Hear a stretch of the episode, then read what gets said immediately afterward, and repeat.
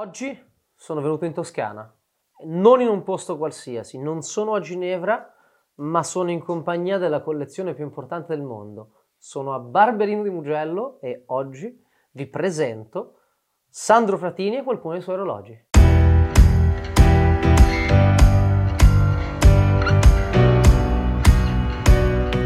Sandro, grazie, Grazie per avermi qua oggi. Grazie a te. Per la prima volta in un video abbiamo sia questo bellissimo signore che i suoi orologi. Senti, ma se dovessi descriverti ai miei amici e a chi ci guarda, tu a differenza di tanti altri non lavori in questo settore. Chi è No. per noi altri Sandro Fratini? Un appassionato, un innamorato, uno che ha dedicato una parte della sua vita nella ricerca e nell'amore verso questi oggetti che sono gli orologi. È che non è poco, eh?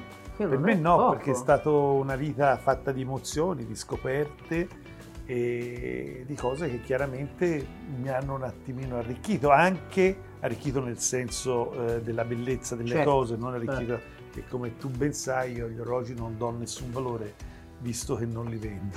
Che è pazzesco, quasi Ah. paradossale in alcuni casi. Ma ti ha portato più in giro la passione per gli orologi o il tuo lavoro? Perché comunque hai avuto una vita lavoro. lavorativa il mio lavoro, perché grazie al mio lavoro ho potuto girare il mondo, girando il mondo ho potuto fare questa ricerca, eh, la ricerca degli orologi, ecco, che nel tempo libero, dovunque mi trovassi, cioè dal Sud America al Nord America, all'altra io andavo a cercare orologi. Qual è il paese che ti ha dato più soddisfazione dopo l'Italia, che immagino sia un po'... America e Sud America, America e Sud America, da cui sono venuto anche qualche smalto?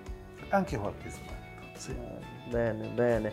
Ma senti, tu allora hai avuto un passato lavorativo molto appunto eh, burrascoso nel senso buono, ti ha portato in giro, è stato molto all'avanguardia e, e se non sbaglio tu hai al polso quello che è stato il tuo primo orologio. Diciamo non il mio primo orologio, perché il mio primo orologio era un Longines regalatomi quando avevo 8 anni, quindi non avevo nessun tipo di disponibilità. Non che dopo quando ho comprato questo ce l'avevo, però avevo messo via i soldi che mi aveva dato la mia nonna e a 18 anni questo è stato il primo orologio che ho comprato con i miei soldi, quindi risparmi Eh. datomi da, da, appunto dalla mia nonna. Ben 400.000 lire, pari 200 Avevi quanti anni? adesso.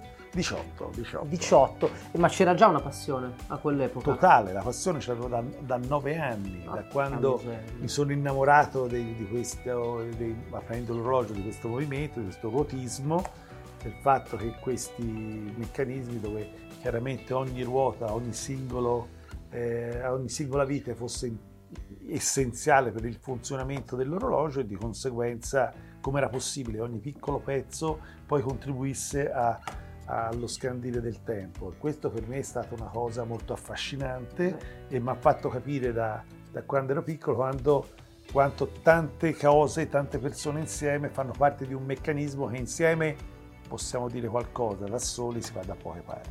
Beh, che non è poco, eh, soprattutto alla guida di un'azienda non è, non è assolutamente poco.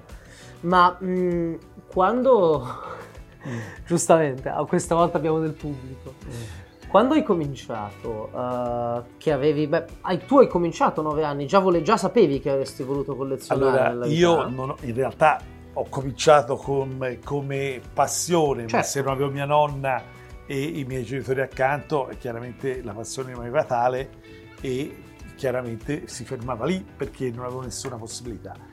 Grazie a mia nonna, chiaramente che mi comprava degli orologi che si comprano a dei bambini di Normalmente, 8, 9, ovviamente. 10, 15, 14 Però oggi già sarebbero degli orologi per bene, vintage, se li... vintage ma di un valore molto relativo. Poi ovviamente quando avevo 18 anni uno- un orologio che a me ha sempre appassionato era l'Universal Genève, quindi mi compravo da solo, sai, i vari Compass, queste cose. Wow, wow, che mi piacevano wow, molto, certo. ecco, ed erano per le mie possibilità andavano bene. Eh sì, che oggi già sarebbero quasi cari come orologi in alcuni Sì, casi. sì. Ma avevi dei coetanei già che collezionavano o la cosa non Nessuno, nessuno, nessuno, nessuno. Secondo te come ha fatto? Perché tu veramente l'hai vista nascere e diciamo che sei stato al timone, qual si può dire, per... Ho avuto diciamo, la fortuna di non avere competitor, nel senso nella mia ricerca eh, agivo da solo e di conseguenza, Pazzesco. sai, poi se pensi che in quel momento era, parlo degli anni 70, 60, era l'epoca del quarzo, andavano sempre piacere ultra piatti, tutto molto belli tra l'altro, e quindi eh, il precisione dell'orologio era certo. ricercato questo certo. soprattutto. E invece a me mi affascinavano molto eh, le complicazioni, il vintage, le cose cosiddetti orologi che per quell'epoca erano obsoleti. Mia, pensate che cosa pazzesca. Ora, ora noi li, non li vediamo qua perché giustamente c'è stata una gita alla cassetta per, per ah, una, cass- una perché chiaramente Diciamo a quella Vascerotti. Ah, giusto, giusto. Beh, insomma, la, la, collezione si sa, anche quanti hai fatto un bellissimo libro, se ne parlava poc'anzi a pranzo, insomma. Ma ci hai portato una selezione, poi adesso qua abbiamo due orologi che anzi sono ispirati, dopo ne parleremo. Ci hai portato una selezione di smalti e di complicazioni squisita, veramente che io fuori da Ginevra, già a Ginevra ho faticato a vedere, anzi non l'ho mai vista. Fuori da Ginevra non avrei mai pensato. Qual è il momento in cui tu hai capito che la collezione avrebbe preso questa forma, questo, questo gusto? In realtà io questo non l'ho mai capito perché io seguivo il mio cuore, quindi io quando andavo a cercare eh, di trovare questi preziosi segnatempo, io compravo le cose che mi piacevano, che mi emozionavano, quindi c'era l'emozione nella scoperta, c'era tante cose dietro questo, no? quindi io ogni eh, orologio che riuscivo a trovare eh, c'era dietro una storia, quindi dei momenti che hanno scandito poi la mia vita, perché chiaramente sono stati quei momenti che tuttora ricordo, ricordo con tanto piacere. Ne hai qualcuno che vuoi raccontare? Eh? Ce ne sono diversi, quindi ora raccontarli così e poi alcuni li sapete, però sai, quelli diciamo che chiaramente erano mm, più piacevoli alla fine era quella che meno mi aspettavo di trovarli, nei posti più reconditi e più difficili. Ecco, quindi... Di quelli che ci hai portato, qual è stato quello che, che, che meno, meno, ti aspettavi di trovare quando è giunto? Io quando ho visto il tennista, la, la tennista veramente... Forse non... proprio quello, proprio, forse proprio quello perché sapevo che era uno smalto, ma non sapevo assolutamente che era Patek prima di tutto, perché pensavo fosse un'esca con, con, questo il massimo rispetto che io adoro gli esca, mi piacciono molto come smalti, sia chiaro. E, ehm, eh, però invece era un Patek, quindi quella è stata la sorpresa. In che paese? Italia. Posso? Era in Italia? In commissionato anche per l'Italia? Italia, esatto, in Piemonte. Ah, caspita, Piemonte Poi la storia che avesse questo smalto io non lo so ovviamente, però veniva dall'Italia. Mamma mia, e come nasce invece il tuo amore per i 15-18? Che direi che è forse l'amore più il, conosciuto. Il mio amore per i 15-18 è perché per me il 15-18 è un orologio completo, un orologio che rappresenta tutto quello che io posso desiderare nell'ambito dell'orologeria, un orologio equilibrato, un orologio bello, un orologio che mi riempie anche al tatto nel momento che io lo tocco, okay. eccetera. Quindi è un orologio che per me, ecco, se io dovevo disegnare un orologio lo pensavo così, ecco. E ne hai creato qualcuno anche tu di tuo? No, come... queste sono copie, queste sono delle cose che io ho fatto come eh, gioco per l'albergo, quindi non ho nessunissima velleità su questi orologi di aver creato niente. Questo non è altro che l'ore del mondo in base a un'ora del mondo doppia corona certo. che io ho e su questo ho rimodernizzato la cassa rendendola più attuale, facendola in PVD nero con uno smalto diverso, a freddo ovviamente, non a caldo, con tutte queste cose però dove c'è dell'artigianalità nel farlo.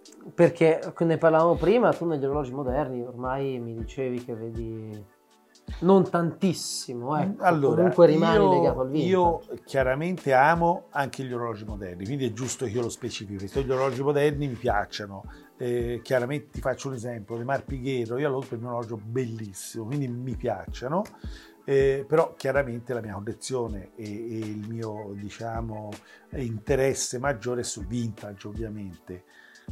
Ripeto, ci sono gli orologi moderni che mi piacciono tantissimo, il Nautilus Patek è un orologio che mi piace, sono stato uno dei primi a prenderlo negli anni 70 quando fu fatto, il Royal Oak uguale e allora non c'era la richiesta che c'è adesso su questi Beh, orologi, no? Anzi. Poi i Rolex mi sono sempre piaciuti, i Daytona di tutti i tipi, quindi io eh, ne ho diversi chiaramente. A me piacciono gli orologi moderni, piacciono gli orologi moderni e li amo gli orologi moderni, però ovvio che eh, in vintage per me c'è qualche cosa eh, che, che, in cui sento qualcosa di più che più insita in quello che è il mio, il mio feeling. Ma torniamo a parlare di smalti, anche perché benché sia difficile non avendoli davanti, mi piacerebbe avere un'infarinatura un po' di tutti gli orologi che abbiamo visto prima come mai gli smalti? Sei una delle poche persone che veramente non hai. Allora, è impossibile dire che tu abbia una collezione focalizzata su qualcosa perché, essendo la più grossa, è abbastanza complicato trovare un filo conduttore se non quello che piace a te.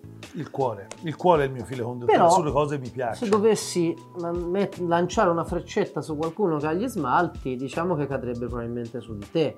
Come mai questa cosa degli smalti? Perché ti fanno battere il cuore e tra quelli che mi hai portato prima Qual è la loro storia? Qual è la, la, parte più speciale? Allora, premetto che io amo tutti gli smalti, non necessariamente quelli che ho portato, erano Vacheron e certo. Patek, li ho portati pochi in realtà. Che poi erano tutti closonè alla fine. Tutti closonè, esatto. Però a me piacciono gli smalti in generale, perché ritengo che gli smalti siano delle autentiche opere d'arte delle autentiche opere d'arte perché chiaramente eh, io penso a chi le ha fatti, come sono stati fatti, cioè la difficoltà con cui ovviamente sono state fatte queste realizzazioni. E sono degli orologi per me straordinari nel senso che non ce n'è uno uguale all'altro, anche quello che uno può sembrare a uh, primo impatto uguale, in realtà non c'è una foresta Patek che sia uguale all'altra, io ne ho diverse e ti posso dire una diversa dall'altra. Già oggi dei tre, dei tre Vacheron ci hai portato, se non ricordo male, il Draghi, che comunque è simile ai cavallucci marini, e un drago, giusto? Anche un e drago... le Americhe, le Americhe col Nord e Sud America certo, sono diverse, certo, c'è certo, l'altro certo, draghetto certo. piccolo dove dietro c'è una, una questa dedica, dedica molto che è molto bella, molto significativa e a me piace molto. Sei riuscito a incontrare anche i vecchi proprietari dell'orologio? Cioè, no, hai mai avuto questo lato? Purtroppo, purtroppo no, purtroppo eh. quello non mi è mai successo. Peccato, speravo che la dedica avesse quasi un, un sapore che appunto fosse... Ero troppo piccolo per poter... Effettivamente quindi, sì, ah. perché di che anni sono alla fine questi smalti eh, Vacheron? Sai, si parla 40, 50, Miseria, fino, okay. al, sì, eh, fino agli inizi anni 60, non dopo e io anche lì avevo 8 anni. Quindi io dovrei collezionare era... gli anni 90. Devi cominciare ora, te sì. Porca miseria. Dici che esatto. diventano belli così, eh? Così impossibile, eh, perché non dura, c'è più le tecniche e soprattutto potevano usare dei materiali che ora sono assolutamente proibiti ed è molto difficile. Poi c'era una cosa molto importante, il tempo. Sì. Perché fatto queste cose ci voleva molto tempo per poterle fare, oltre che a una professionalità e un'abilità fuori dal comune e oggi è tutto molto più semplificato, non si può usare questi materiali e, e il tempo che poi è alla fine è il bene più prezioso che noi tutti abbiamo perché se io potessi comprare del tempo non avrebbe tutti pre... gli orologi forse. quello mai perché è una parte di cuore quello, quello mai. Ok. E questo, questo Farouk che a vederlo da lontano non ha una, una sembianza così eh, reale. l'Egitto, brillante sul Cairo, come hai visto. L'ho preso, l'ho preso un'asta dalla Christie, quindi è una cosa... Okay. Ed è un orologio che a me piace, mi piace molto, mi piace Beh, molto perché è un orologio beh. molto raro, ne conoscevo un altro con colori diversi. Che... Sempre con i due diamanti? No, senza questo che si trova al Museo Patek. Okay. E quale pensi sia la storia di questo orologio? Come, cioè, dici che è stato un regalo, è stato qualcosa che ha commissionato Questo, lui? sai, c'è delle, delle, diverse leggende, quindi io dirti una storia che per me è quella vera, millanterei cose che in effetti certo, non so. Certo. Mi dicono che quello che è appartenuto a lui sia proprio questo, che okay. c'è il brillante sul carro, però se tu mi dici mettici la mano sul fuoco, non no, la metterei. Che è tutto quello in base a quello che ho sentito dire. È bello però questo aspetto delle storie, la parte che poi sì, dà un po' di anche di, di, poesia. Beh, diciamo che comunque per concludere la selezione di oggi mi hai insomma fatto provare questo brivido, questa emozione che è difficile provare. Te l'avevo tre... promesso, no? Mamma mia. Te l'avevo promesso, era una promessa mamma che mia. ti faccio vedere qualche cosa. Bravo. Tu mi hai parlato di Mascheroni e ho cercato di portarti. Eh, io ne pensavo uno, invece ne abbiamo avuti eh, tre. Eh, sai, poi gli altri magari forse sono più conosciuti, i vari Patek, eh, i vari Rolex, ragazzi, in tutti i tipi. Questi magari sono... Tre cioccolatoni Vacheron Costantini in tre colori diversi, oro, rosa, oro giallo e platino, giusto? Esattamente. Quando hai cominciato? Quando hai preso il primo? Cioccolatone? Sì. Il primo cioccolatone in un solo tempo. In un solo tempo, quindi non era un fasiluna e questo è veramente nella notte dei tempi che si parla di 30 anni fa, quindi te non eri nemmeno no, nato. No. E gli altri due me li ha dati David Parmeggiani che è un mio Tutti amico. e due? eh? Tutte e due, che è un mio amico eh, carissimo, che non è solo un amico, ma è una parte del mio cuore, della mia storia, dove insieme abbiamo fatto tante cose e per me Davide rappresenta non un commerciante che è il numero uno del mondo per me, però al di là Sono di d'accordo. questo rappresenta un amico, un amico con la maiuscola. E l'ultimo, eh, sai, lo sanno tutti, è quello de- della Sotheby, quindi dell'asta della Sotheby. Ma è Pezzo stata- unico, hanno fatto solo quello, quindi È quello... stata una bellissima sorpresa sapere che è venuto da te, anche perché se ne parlava sempre anche di questo a tavola. Io ero convinto che questi orologi ormai andassero un po' tutti all'estero, invece qualcuno qua mi dimostra che non è proprio se così. c'è qualche cosa che mi fa battere il cuore, cerco di essere competitivo. Poi, ovvio, Beh, sempre ci si riesce, però ci si prova. Ci siamo ecco, difesi. un tentativo si fa. Ecco, Fino adesso quello- ci siamo quello difesi. sì, Ma sì. su questo sei, sei particolare, infatti ti volevo chiedere questa cosa. Mentre tutti inseguono il Newell Stock, e il bollinato, il pellicolato e così, tu hai preso un orologio, una cifra anche importante, che tutto è fuorché pellicolato eh, in condizioni, condizioni di nuovo. Ecco, un orologio che ha, ha un vissuto e si vede. Guarda, per me è un orologio bellissimo. Ha un quadrante dove le foto non gli No, fanno non giustizia, perché quando sono lo hai in mano invece vedi l'importanza e la bellezza di- del tono dei bottoni del quadrante, cioè un quadrante molto vivo. Eh, fatta questa premessa che l'orologio del quadrante per me è bellissimo, molto più di quello che io credevo prima appunto di averlo tra le mani, ehm, io amo gli orologi che dimostrano la sua vita, gli orologi devono vivere, no? Quindi essendo orologi che hanno 60 anni o quello che hanno, eh, 60, 80, quello che è, è chiaro che qualche segno sul quadrante può averlo, no? o anzi deve averlo, come nelle persone. Le rughe dimostrano quello che tu hai vissuto, vale per gli uomini e per le donne. Per me sono un elemento bellissimo, insostituibile, che dimostra appunto quello che è stata la tua vita. E quindi tuttora cerchi anche orologi che abbiano una buona patina. Io una- cerco orologi belli. Orologi belli sono e delle volte anche questi fondi magazzino che dici te, io hanno, alcuni sono bellissimi Alcuni hanno e fascino, quindi eh, mi piacciono moltissimo. Altri sembrano dei ghiaccioli quando li tocchi. Quindi eh, dipende, non ne faccio una questione. Ci sono degli orologi con patina vissuti che sono brutti perché sono finiti nel quadrante, eccetera, che li hanno trattati in Sì. un certo modo, e orologi di mint condition, come dici, che sono brutti altrettanto perché non hanno, ness- non hanno un'anima. Tanti indelebili. Quindi anche magari bravo, un po'- anche un po' freddi, un po' freddi, eccetera. Quindi io non ne faccio una questione assoluta di dire una cosa è giusta, la cosa è sbagliata. Faccio una cosa, ci sono orologi belli e orologi brutti per me. Quelli che sono belli per me, quelli che mi emozionano quando li vedo. Eh beh, E in questo caso il cioccolatone, quando l'ho visto, mi ha emozionato. quindi basta. Puntato, Finita. E quella, a casa. sì, esatto. Tornato a casa, bravo, bravo. Sono molto contento di questo, anche poi vederle tre assieme è impossibile, potrei dire. Non lo so. Dall'altra parte è Me l'hai impossibile. chiesto e l'ho fatto. Dall'altra parte è impossibile. vabbè, Ti manca ancora quello in oro bianco. Però vabbè, C'è? te lo farò, certo, te lo farò Eh, La vedere. prossima volta faremo quattro Sì, vediamo, tematici. vediamo. Beh, già c'è stato un 15-18 rosa che in realtà mi avevi già fatto vedere, anche lui unico, con i numeri arabi grandi. Sandro, io cosa devo dire? Cioè, c'è poco da dire qua, eh. Cioè, come, come collezione c'è poco da dire, ma qual è il prossimo? Non lo posso sapere, però spero che ci sia un prossimo ci sia sicur- sicuramente ci sarà uno che mi farà battere il cuore perché se no non io non ho mai trovato l'orologio in base a quello che poteva essere una sua valutazione economica, quindi io non guardo questo e come ti ho sempre detto per me gli orologi non hanno valore perché hanno un valore talmente affettivo che sfugge da ogni logica. Non oso immaginare come abbia fatto tu a prendere così tanto.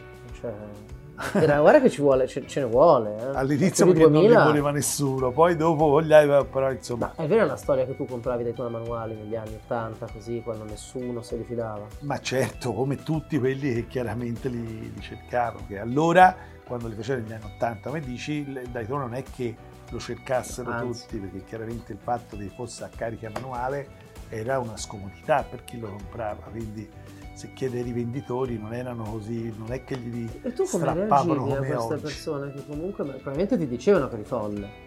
Tu compravi sì. cose che loro non volevano, non ma certo, ma, ma, come ti ho detto prima, io compravo le cose che mi piacevano, quindi per me era facile. Pensi sia Era una lucida eh? follia. Eh, pensi sia ancora possibile tra social e tutto? Perché oggi quando compri una cosa che non piace, boom, subito additata. Oggi è possibilissimo se te vedi una cosa che ti piace e al, al pubblico non gli piace, cioè, ci sta, no? Che, Vabbè, che tu certo, vada controcorrente in un orologio. Se io vedo un orologio e magari che non so cosa, si parla ipoteticamente, che a me piace, ma il mercato non premia, io lo compro lo stesso perché a me piace.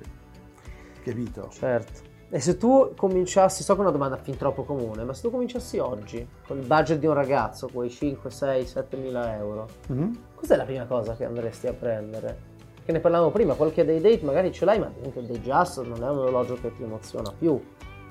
Ma o meglio, sì, ma non te lo compreresti. Anche Dipende, dipende che quadrante mm. ha. Quindi io non, non, escludo niente a priori, se ha un quadrante particolare o personalizzato o qualcosa, perché no? Quindi posso trovare anche qualcosa oggi, capito, con... Eh, magari ci sono dei just, dei just eh, con quadranti un po' così, speciali. Partiresti magari da lì, da qualcosa di... Partirei da qualcosa che mi emoziona. Ok. E non so dirti cosa perché se non lo vedo non lo posso intuire. Esattamente. E di tutta questa nuova ondata tra Cartier e orologi di forma, perché comunque anche, cioè, orologi di forma anche lì ce ne sono, poi...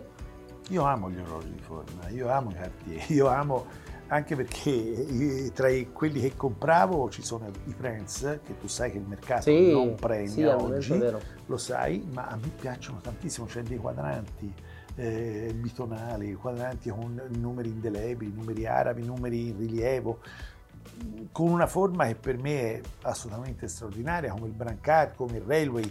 Quindi il mercato non li prende, ma sono orologi che eh, sono rimasti poco più di quanto ai prezzi li, li trovavo io negli anni, ovviamente di più perché c'è stata, però sempre a prezzi secondo me bassi per, per certe qualità di questi orologi c'è dei formapatek che sono assolutamente straordinari.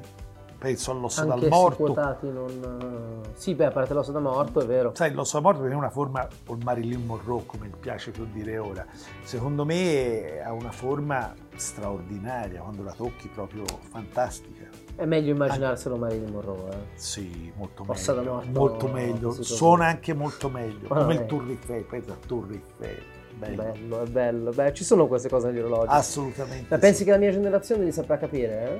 Assolutamente sì. Come ci trovi a noi giovani? Interessati, eh, okay. con voglia di crescere, però troppo legati a internet o ai social, questa dovreste un attimino più avere una ricerca che dipende da voi e non con il semplice cellulare in mano. Si fa, non è facile. Non lo so, eh? perché il cellulare in mano mm, è un pregiudizio verso i rapporti sociali. Questo Poi io per primo ne sono vittima nel vedere certe cose e nel cercarlo, eh, sia chiaro.